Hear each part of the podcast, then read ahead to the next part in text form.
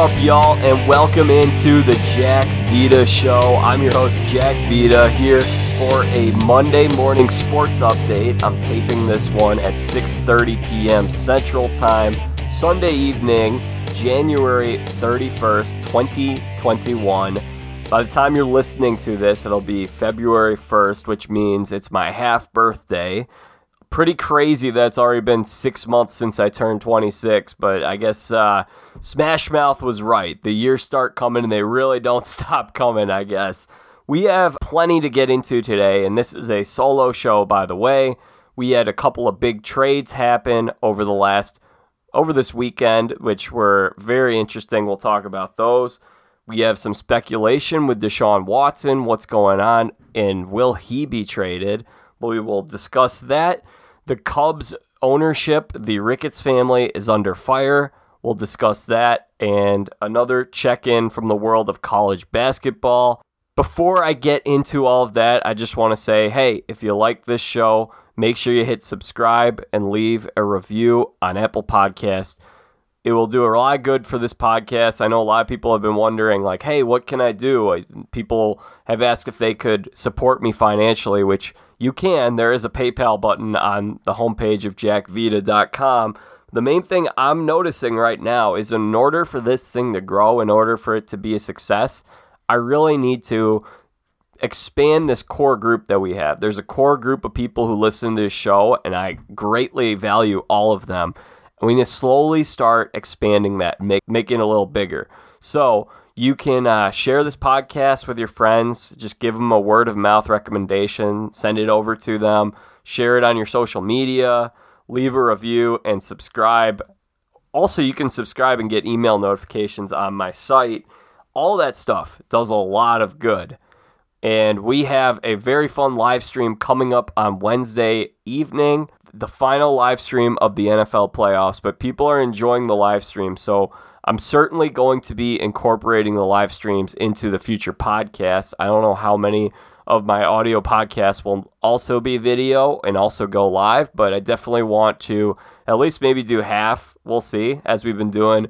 It's been a good experience. It's been a lot of fun. People have been enjoying it. It's fun to connect with people. And we also had 950 people tune into the last one some catching it on demand on Twitter, YouTube, and Facebook. Don't miss our final one of the NFL playoffs as we preview Super Bowl Sunday, and that will come on Wednesday evening. Time ex- the exact time is TBD, but sometime around 6:30 or 7 p.m. Central Time. I'll include more information on social media. So uh, subscribe to the show. You won't miss it. Subscribe to YouTube, which is youtube.com slash Jack Vita. Subscribe on Facebook and Twitter at Jack Vita Show on Twitter and Instagram. Facebook.com slash Jack Vita Show. All right, let's get into it. So we had a couple of big trades occur over the last 48 hours, and I'm just waiting. There's probably going to be another one tonight. uh, probably not, but based on the trajectory of how this thing has happened, we knew that there was a lot that was accelerating with Nolan Arenado on Friday. I actually texted Albert Destrade, who has been on this show. He listens to this show, good friend of the podcast. He's a big Braves fan. I said, What's going to happen? He said, Well, they're definitely going to move him. And Albert was really hoping the Braves would get in on that action and they'd be the team to scoop up Arenado. Surprisingly, here's what the uh, St. Louis Cardinals, and by the way, as I mentioned, we had these trades that occurred, and the news broke. It was 9:30 both nights, so who knows what'll happen tonight at 9:30. But on Friday night, we got the Arenado news. This this trade technically could still fall through. It hasn't been approved. It hasn't been finalized. It's a proposed trade, and we're going to find out more details. Perhaps the Rockies end up getting a little more than we initially anticipated, but Per reports from Ken Rosenthal, who does an outstanding job over at the Athletic, the St. Louis Cardinals are sending Austin Gomber, Lucan Baker, John Torres, and maybe, we don't know, he said maybe, they might be including Jake Woodford and Angel Rondon. Gomber has uh, he's been a guy I've seen around in terms of prospects for a little while, but he's a little older. He's not I don't. I think he's around age 27, and he's been up a couple of times. He struggled a little bit when he first got brought up, but uh, he could be he could be a pretty good pitcher. It's hard though when you get pitchers in Colorado. It's really really hard. Above everything, this is a salary dump. The Colorado Rockies, after paying Nolan Arenado this big contract in which he's owed $35 million annually for the next seven years, unless he does have an opt out clause. He can choose to opt out after this season or after next season if he thinks that he can get more money on the open market. Times are tough right now, though, for MLB franchises. If you are like the St. Louis Cardinals and you've been saving money and you've been uh, having a little bit of flexibility for the time when a player such as Nolan Arenado or last year Los Angeles Dodgers when Mookie Betts became available, they were able to essentially take on that contract that's that's a good place to be. I think there's a line of logic right now. I know I heard some of this on the Chicago radio. If you have money, go and spend it. Do something with it. I don't subscribe to that. I like saving money. That's kind of how I am in general. I always like to have more money than I need, uh, just in case, because you never know when uh, when Nolan Nolan Arenado wants to come work for me. I, I got to be able to pay him. but this is a great get for the St. Louis Cardinals. They're picking up probably the best. Uh, def- I can't say definitively, but most certainly the most likely the best third baseman in baseball. Arenado is a stud defensively. He's a great all around player, offensive and defensive. Good for Nolan Arenado, too, because he is probably going to go to Cooperstown if he continues on pace that he's on right now and if he's putting up big numbers in St. Louis, then no one's going to be able to discredit him and say, oh, yeah, that guy uh, just put him up in Colorado. So he heads over to an infield now with Paul Goldschmidt and Paul DeJong. This is a really great, I mean, defensively, offensively, this is a great infield. Cardinals, I mean, they're making a statement right here that going for the division, whereas you have some of these other teams, such as the Cubs, Brewers, and Reds, who are all shedding salary right now. Pirates just traded Joe Musgrove. I do. I wouldn't count out the Brewers. I think the Brewers are always kind of a scrappy team that finds ways to get it together. They're very well managed by Craig Counsell, but I mean, this is this is a great sign for Cardinals fans. This is a great pickup for them and they're going to have Arenado through his age 35 season. So it's not like you're looking at a guy where Harper, Bryce Harper, he's he's going to be paid until around the time he hits age 40 and is 12 years. You're looking at 7 years. If Nolan Arenado was on the market right now, no doubt they would sign him for 7 years at this rate. They would do it and other teams would as well for that matter. For the Rockies though, I think you have to understand that in this sport, spending money does not automatically mean wins. I I see a lot of this on social media, and we'll talk more about the Cubs later on. But one of the things that I keep seeing is, oh yeah, well you got to be able, you just have to be able to spend money, be willing to spend money. Well, a lot of teams spend money and they don't win. And if you're in Denver, that's it's not a huge media market. They don't make Colorado Rockies don't have the same kind of money that the Cardinals, Cubs, or Dodgers have. They are a team that, hey, and by the way, look back at Alex Rodriguez when he signed that contract to play in Texas. If you were to go statistically, what he gave that team year in and year out, eh, you would say, oh my gosh, that's one of the best contracts ever signed in terms of an expensive contract that turns out well for the team. But they they dumped him too because he was so expensive. And when you spend that much money and you don't have a lot of money, and then you come out of a pandemic where you didn't have any fans this past year, times are tough financially for some people right now. I'm not going to say that it's easy for uh, for billionaires to just shell out money. Uh, it's easy for us to say that for sure, but they also have to pay all the workers in that organization, and they need money to as their budget to be able to field a team to win a championship. The Rockies, as constructed, were not able to do that with Arenado. So this is a really tough day. I know I have some friends who are Rockies fans. Michaela Perkins and Sam Quiet have both been on this podcast. Neither of them are very happy right now. Perhaps I'll get their opinion and their perspective on the show soon. But I'm sorry, guys. It was a, it was a tough weekend for y'all. Our second trade that occurred this weekend on Saturday night, and I was not expecting it was uh, that escalated quickly. It certainly escalated quickly. Matthew Stafford from the Detroit Lions, he's moving to Los Angeles.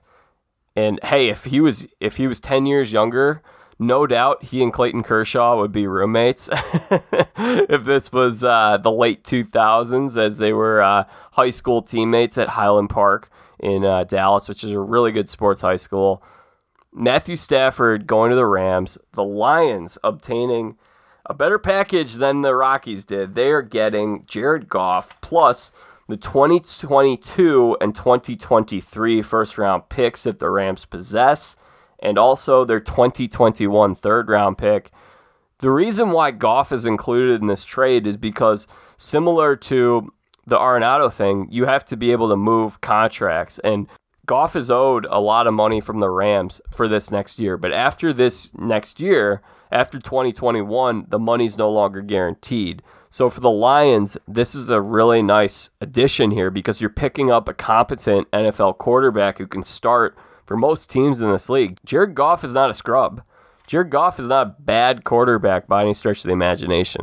Now, Matthew Stafford is certainly an upgrade for Los Angeles Rams. Matthew Stafford I believe, has it in him to compete for the most valuable player award next season. Yeah, you heard that right. Matthew Stafford is a big time quarterback who has not gotten enough credit in the, the 12 years that he spent in Detroit. He's going to finally get to compete for a championship now. This is good for the Lions because they're clearly were moving in a different direction than Matthew Stafford was. Matthew Stafford is still in the prime of his career. He's age 32, I believe. So you still have uh, at least three, potentially five or six really good years of Matthew Stafford. And I guess look at how long some of these quarterbacks, Roethlisberger, Brees, Brady, are playing into their 40s. Who knows? But Stafford is an upgrade. Matthew Stafford is a really good quarterback it's going to be a wild offseason because we could potentially be seeing a lot of these quarterbacks moving around. There are a number of unanswered questions in terms of quarterbacks. There's some interesting guys in the draft. I am curious to see what the Lions do because the Lions could potentially sell Jared Goff to one of these teams that wants to upgrade their quarterback or needs a quarterback, or maybe they just want to kick the tires on Jared Goff for a year so potentially they move Jared Goff for some picks. Otherwise, they use him as a bridge guy and they draft a quarterback this year or next year as they rebuild. I mean, that's pretty lousy for Jared Goff if he's stuck on this bad Detroit team, but I guess he would, if he plays well, he'll get a chance to hit the open market next spring and uh, get paid once again. As for Stafford and the Rams, it's really early. We're going to see what ends up happening in terms of free agency, in terms of trade, but the Rams this this was their problem. They weren't scoring enough points. This offense is a lot more dynamic now, and maybe I guess you don't have a whole lot of draft picks. The reason why the Lions didn't get their first round pick this year is because they already traded it for Jalen Ramsey. The Rams have traded quite a bit of draft capital, but yeah, I mean, there's talent on this team. They have a good defense. Stafford is a stud. The Bucs laid out a blueprint this year where you can bring in a quarterback who's in his at least past age 30, comes in in the first year and takes the team to the uh, to the Super Bowl. Stafford can do that. We'll see what ends up happening, but I like the Rams quite a bit following this move. Good pickup for the Lions too. Picking up that draft, getting as many draft picks as you can always a good thing. They get two first rounders and a functional NFL starting quarterback. Be interesting to see what ends up happening with both both parties, but I think this is a good start for the Lions in their rebuild. It will be interesting to see what the asking price on Deshaun Watson is now. If Stafford nets you three picks and a starting NFL quarterback, what is it going to take to get Deshaun Watson? Deshaun Watson, as we discussed a couple weeks ago on our live stream, I'm not I'm not that big on this Deshaun Watson trade idea, really for anybody. Deshaun Watson, here's the thing. He's a really good quarterback. He's young. He has torn both of his ACLs and he's very expensive. But I don't buy into this whole idea that Houston is such a horrible place to play. I keep hearing it. It's like, oh, yeah, they're just such a dysfunctional organization. Of course he's unhappy. And of course he's frustrated. The Houston Texans made the playoffs. They won the AFC South for that matter for the last six years. They didn't do it this year when they fired their coach, and they didn't win it the year that Deshaun blew out his knee in 2017. Other than that, they've been a really good team. Now, I can understand him being uh, frustrated right now. They moved DeAndre Hopkins. There wasn't a whole lot for him offensively this year, but I don't know. There's part of me that just says, isn't that what being an NFL quarterback is? You're not going to fall into the perfect situation. And I don't understand if he's this unhappy, why did he sign a long term extension four months ago? It, it doesn't, there's something weird here. I just don't really know what to make of it all. But I mean, we see a lot of these NBA stars that just get disenchanted and want to leave a situation very quickly. And I, I don't know. I don't want to see that thing trickle down into the NFL because I don't think this rapid player movement stuff is good for the sport. I don't think it's good for fans because you get attached to a player and then he leaves and now you're you're you're losing fans. It's not good for business. I just don't I want to find out more information. There's part of me that feels that some of this is just being a little over exaggerated, but then there's another part of me that thinks how much should he be asking for? You're in the fifth year, entering your fifth year of your career. You aren't a veteran. You're not Peyton Manning or Tom Brady or one of these guys who stuck around for 15 years and now you're entering your final years and you become a little more urgent to try to win. And it's odd. It's odd. But I will say, Deshaun Watson, obviously a really good quarterback in terms of locations, and we again we touched on this last week during our live stream, but I don't love the idea of if you have a high pick or a young quarterback, if it's Tua, if you're the Jets and you have the second pick, if you're the Jaguars and you have the first pick, I would draft a quarterback or at least develop my own quarterback if I had a high pick. If I don't have a high pick, then I'm trading for Watson. I say, what what's it going to take? I'm interested. Deshaun Watson's going to make he's going to be a 40 million dollar cap hit next year. And as we've covered on this show, I know I'm a little bit of a broken record, but look at what won in the AFC this year, the last four teams standing all teams with their quarterback making $10 million or less on their rookie deal. Lamar Jackson made $2.5 million this year. Lamar Jackson, obviously, a little bit of a lightning in the bottle. Typically, a guy in his second or third year does not win the MVP. But Lamar Jackson's a really good quarterback. He's a guy that they draft the Ravens drafted at the end of the first round, and they won with him. They saved a ton of money. Baker Mayfield, Baker's not I would not consider Baker an elite quarterback or by any stretch of the imagination, but Baker, a guy like Baker, he can get the job done for you. The Browns were not very far from playing in the AFC title game this year with Baker Mayfield as their quarterback. So if you can draft a guy that can play up to the level of what Baker gave and potentially better, so whether it's Tua, whether it's Justin Fields, obviously Trevor Lawrence is, I mean, this is a once in a generation pick. If it's Zach Wilson, Trey Lance, Mac Jones, you go down the list of all these quarterbacks. I just don't know if Deshaun Watson is $40 million better than any of them. And perhaps he is, but hear me when I say this. It's not about the skill, it's the fact that you're going to give up so much draft capital. So you're giving up potentially four or five players who could help you. You could get in the early rounds. The Dolphins have a ton of picks. you can put something around that young guy and build something like what the Browns did this year or the Ravens as they save all this money or the Bills. You're saving a lot of money, you have a lot of cap space.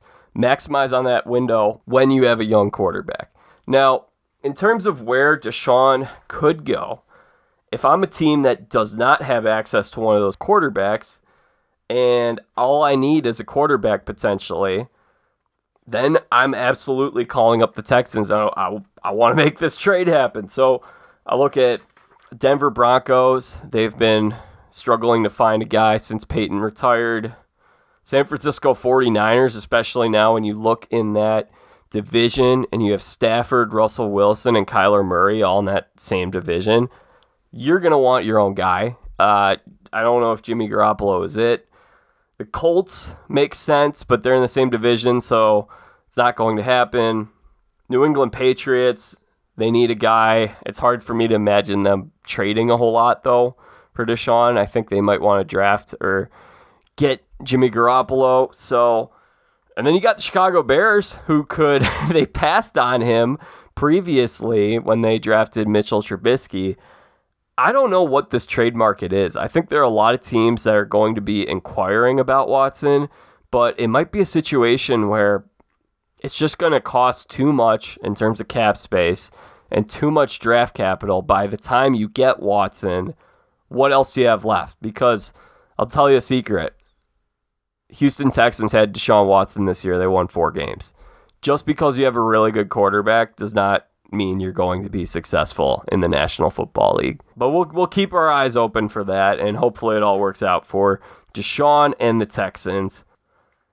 Gordon Wittenmyer wrote a piece. He covers the Chicago Cubs at the NBC, NBC Sports Chicago, and he wrote a piece on Friday saying that the Cubs were unable to re-sign Jon Lester. If they don't have enough money, then the the Ricketts family should sell the team this is ridiculous. And I very much respect Gordon Wittenmyer. I'm a fan of his work. But Tom Ricketts should sell the Cubs, really?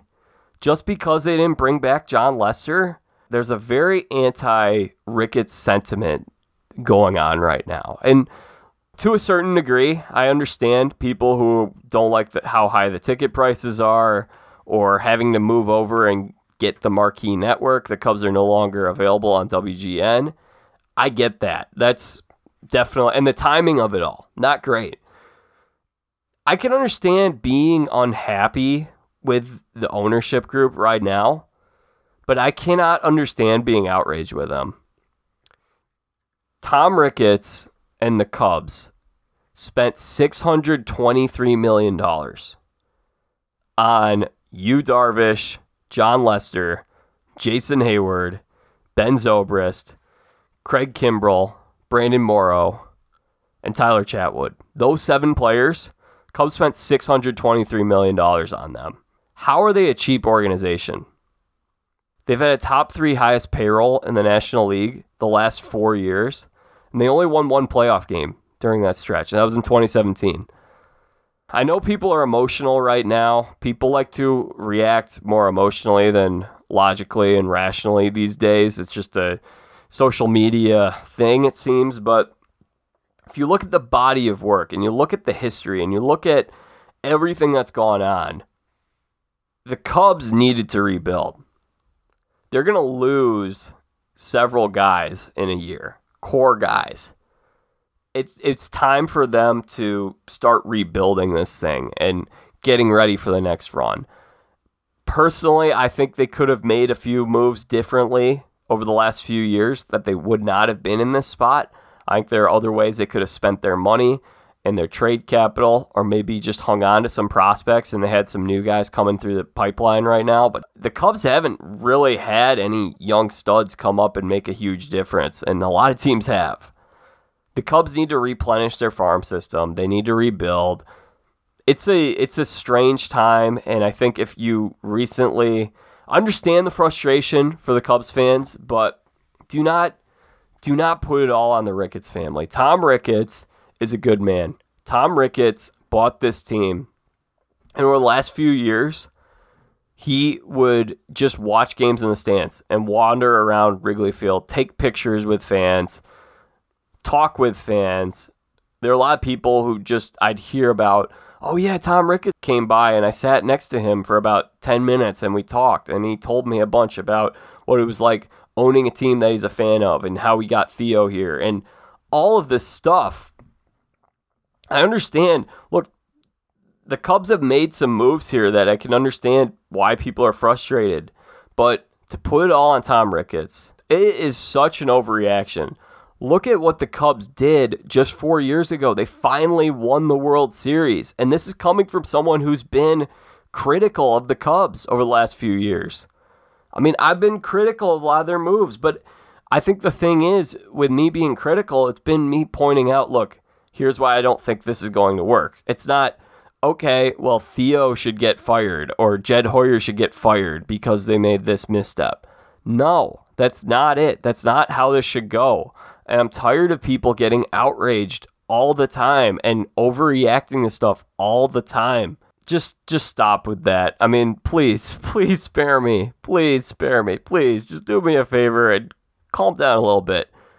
The Cubs didn't bring back Jon Lester because Jon Lester was not the same pitcher the last two years that he had been early in his career. And I don't think the Cubs owed him anything, to be quite honest. The Cubs gave him $130 million. I want to say it was 130, maybe 140 for six years.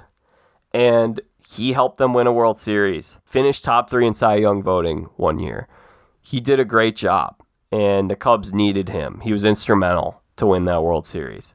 But it's not like you're talking about Max Scherzer, who at the same time, that same offseason, he signed a big contract at the same exact time that Lester did. And Scherzer's been a perennial top three pitcher in baseball every single year. That contract is going to go down as the best big contract ever signed in baseball. I mean, really, he has been phenomenal. Lester turned out great just for the World Series alone, and for a few of those years where Lester was really good. Year one, he did okay. He didn't do great. Years five and six, not good. So, this idea that Jon Lester was incredible for six years, not not the case. He was incredible for a few. I mean, I would say the Cubs already gave him his financial reward. He gave him that they gave him that big contract and Lester to his credit, he came over to this organization. The Cubs needed him at the time. And it worked out wonderfully for both parties. But Jon Lester was not a career Cub. He wasn't here for his whole career. I think it's going to be a good thing for Lester to get a chance to go pitch on a contender in Washington. I get it's going to reinvigorate him a little bit, get out there and earn it again, give him a little extra fire and motivation. It doesn't sound like things ended on great terms. I but I, there's probably I shouldn't even say probably. There's more to this story that we don't know about, and we'll find out more about it. I don't know what exactly happened here, but Jon Lester would be the type of guy if this is his last year, he'd be an awesome guy to bring on to the Cubs coaching staff next year with David Ross. He's a good guy. He's a really good veteran guy to have around. I don't think it's a thing about money. It's not the, the Cubs aren't cheap. They're intentionally rebuilding. They haven't marketed this message particularly well, and they should be upfront and honest about it. But in his place, and they're still figuring out where, you know, who all is going to fit in their rotation, but they just picked up Trevor Williams. Trevor Williams a couple years ago was really good with Pittsburgh in 20, 2018, he had one of the lowest ERAs in the National League in the second half. And I thought he was going to be a stud. I was surprised that he struggled as much as he did in 2019. Struggled in 2019, and then last year, oh, man, last year, I it's just so hard to count last year as and treat it as a regular year. Cubs get Trevor Williams on the cheap on a one year deal. This is a guy who's pitching to reverse the trajectory of his career, get him back to where he was looking a few years ago. And if the Cubs are lucky, maybe it's a guy that you keep in the long term. But I think he's a good guy that you could potentially get squeeze enough out of him in the first half, trade him at the deadline, get some prospects, as they did with Scott Feldman and they got Jake Arrieta in that trade. Uh, another example San Diego Padres picking up Drew Pomeranz, a former high pick who showed a lot of promise. I think he made an all star game. He made the all star team that year with the Padres, and they were able to sell him for some prospects to Boston that uh, that same year, or maybe it was a different team. I can't remember, but that's what we're. I mean, that's the kind of move that I I think the Cubs should make. I think it's a good move. I think they're putting themselves in a good position here. And they also pick up Joc Pederson on a one year, $7 million contract to play the outfield. One thing's for sure. They're going to need another outfielder. They're going to need someone who plays every day because they let go of Almora and Schwarber and Steven Souza Jr. is gone. I don't think Ian Happ should ever play center field, but it looks like they're going to have him in center field this year. We'll see how that goes, I guess. But Joc Pederson, this is a guy that six years ago came up as a rookie, took the league by storm. He was leading the league in homers at one point in his rookie year and then he did struggle quite a bit. I mean, he's a power bat. He's not a big time contact hitter. He's been uh, really his his numbers mirror Schwarber's quite a bit. But unlike Schwarber, Pederson was a platoon player for the last several years with the Dodgers. He's a guy that never faced left-handed pitchers, and he wanted to get an opportunity to play every day and show teams, hey, I'm worth something. Hit the open market next year when more teams teams are probably going to be willing to spend a little more money then in a year because of uh, they'll get some money back this year, hopefully with COVID. But I mean, we'll see what ends up happening. I think this is a good pickup for the Cubs. Joc Pederson also much much better defensive player than Kyle Schwarber. He's another guy that potentially you sell that bad at the deadline. These are the types of moves the Cubs need to make, and I think people need to chill out with the Cubs. Be patient. Give it give it some time. Relax. I know it's frustrating because the team was good for a long time, but they weren't going to win anything this year, and you got to be realistic about that. They may have made the playoffs, but they weren't going to win a championship. And now they're getting reloaded for the next championship run. We got another news story here with Major League Baseball earlier today. This news broke. Tim Brown of Yahoo Sports reporting that on Friday, MLB office presented this idea to the players union and the union is mulling it over right now. This proposition would start the season late. The season would actually start a month late and they would only play 154 games. Now, this part of it, this is the first part. There's a second part. First part of this, I'll I'll slow down right here. I don't mind this at all, to tell the truth. Ideally, I would love baseball to start on time and run 162 games, but prior to 1961, they only played 154. So I don't think they're messing too much with tradition by going down to 154. I'm just a fan like Joey Votto, I would say. Let's uh, play more games and make more money. That's I just love baseball. I'm happy, and uh, but the the reason why I believe this is happening, owners don't want to lose money by having games with no fans in attendance. They they're not necessarily losing money. They're going to do better than breaking even, but they are technically losing money because that's a lot of money they would make otherwise by having fans in attendance. And they want to be able to have fans in attendance. It's pretty simple.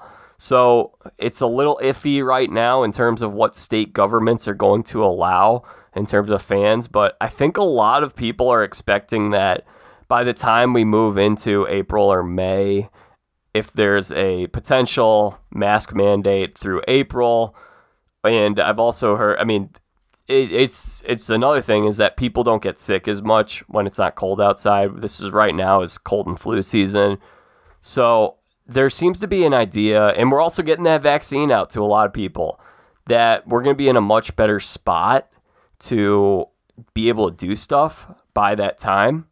And so the Major League Baseball, I think what they're they're hoping is they can buy some extra time, get an extra month, and by the time that they get going in late April, early May, then more states, hopefully all states, are able to say, yeah, you can have fans, and hopefully there are less restrictions on that that there would be had if they were starting in March.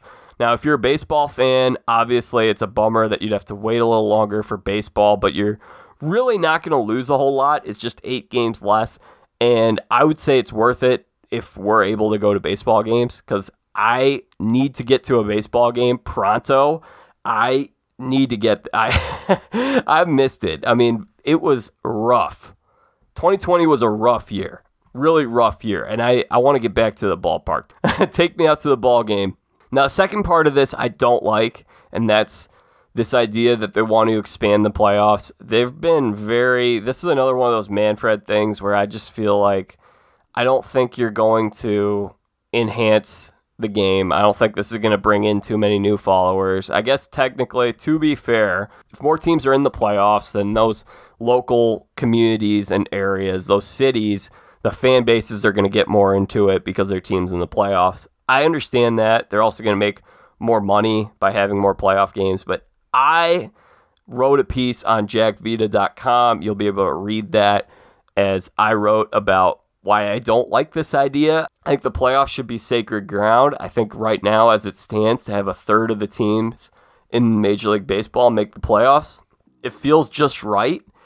I say we let's hold off on expanding the playoffs until we add two more teams. Let's get two more major league franchises before we add more teams to the playoffs and then we can have 32 teams, 8 divisions, 4 divisions in each league.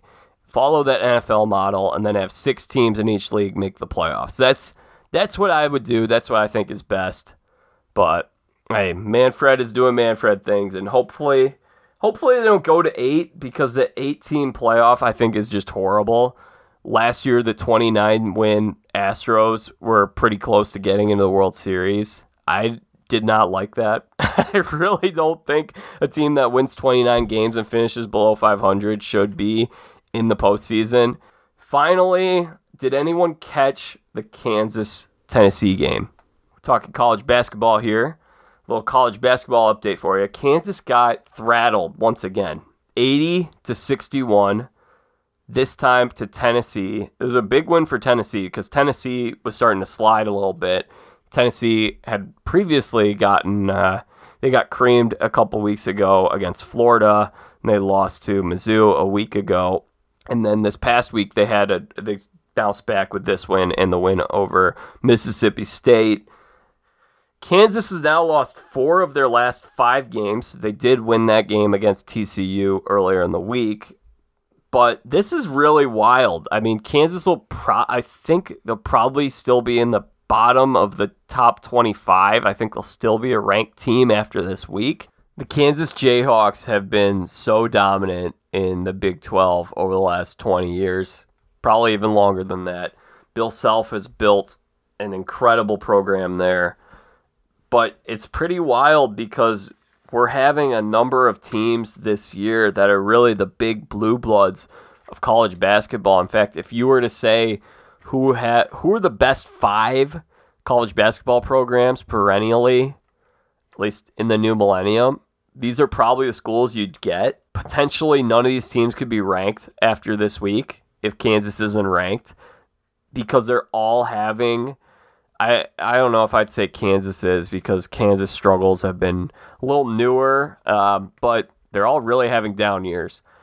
Duke, North Carolina, Kentucky, Kansas, Michigan State. The four that I mentioned, other than Kansas, unranked right now. Kansas could be unranked pretty soon if this if this keeps going. These struggles are alarming, but I mean there is plenty of time. We're just entering into the month of February. So you still got uh, more than a month to get things ready for conference tournaments. And I guess we'll figure out what goes on with conference tournaments this year uh, with bubbles and everything in that nature. But there's still time for these teams to turn around and get into the tournament, but things are not looking very pretty. And conversely, you could take a look at the teams that are at the top of college basketball. And this is just showing you how topsy turvy this sport is, especially this year. But right now, you got Gonzaga, Baylor, Villanova. Villanova's a Gonzaga and Villanova are both teams that have been perennially really good for a long time, but they seem to be entering it into that new upper echelon over the last five years or so because Villanova's now won two national championships. Gonzaga hasn't won one yet, but they're going to soon. Neither of those teams are Power Five teams, but they are powers in their own right. You got Baylor, you got Michigan at four, and again, these rankings are going to change. Texas, although they lost to uh, Oklahoma, I guess that was, yeah, that was this past week. They they were five earlier this week. Houston's having a really good year. Iowa, who lost to Illinois the other night. Iowa, not not a lot of basketball history there. Virginia, they, they've been good for a little while now. Alabama, top 10 team, even though they lost to Oklahoma. Texas Tech, top 10. This is a this is going to be a really great NCAA tournament. I'm so excited because there are a lot of teams that are moving up and down from all over places all over the top 25 this year, whether it's Illinois. Um, I guess that's kind of a product of the Big Ten. Is teams beat up on each other, they move up and down. Wisconsin's another one of those teams, but we'll see if Kansas can recover. Guys, that's our show for today. How about that? Hope you all enjoyed hearing me uh, ramble on for the last 40 minutes about all of these sports stories. I hope you all are ready to have a great week, a great month of February. We've got a lot coming up on the podcast, so make sure you're subscribed. Make sure you are following along and you you write a review on Apple Podcasts. I much appreciate it. We have some really great episodes coming up, some big time guests. Very excited to uh, to be moving in the month of February. Don't forget we have uh, Major League Baseball spring training, although now we might be having to delay our MLB preview pods if we delay the season. So we'll keep an eye on that. But thank you all for listening. Thank you to those who have donated on my website. Thank you to everyone who's sharing the show with your friends. Much appreciated. Until Wednesday's live stream, I'm Jack Vita. Bring in the dancing lobsters.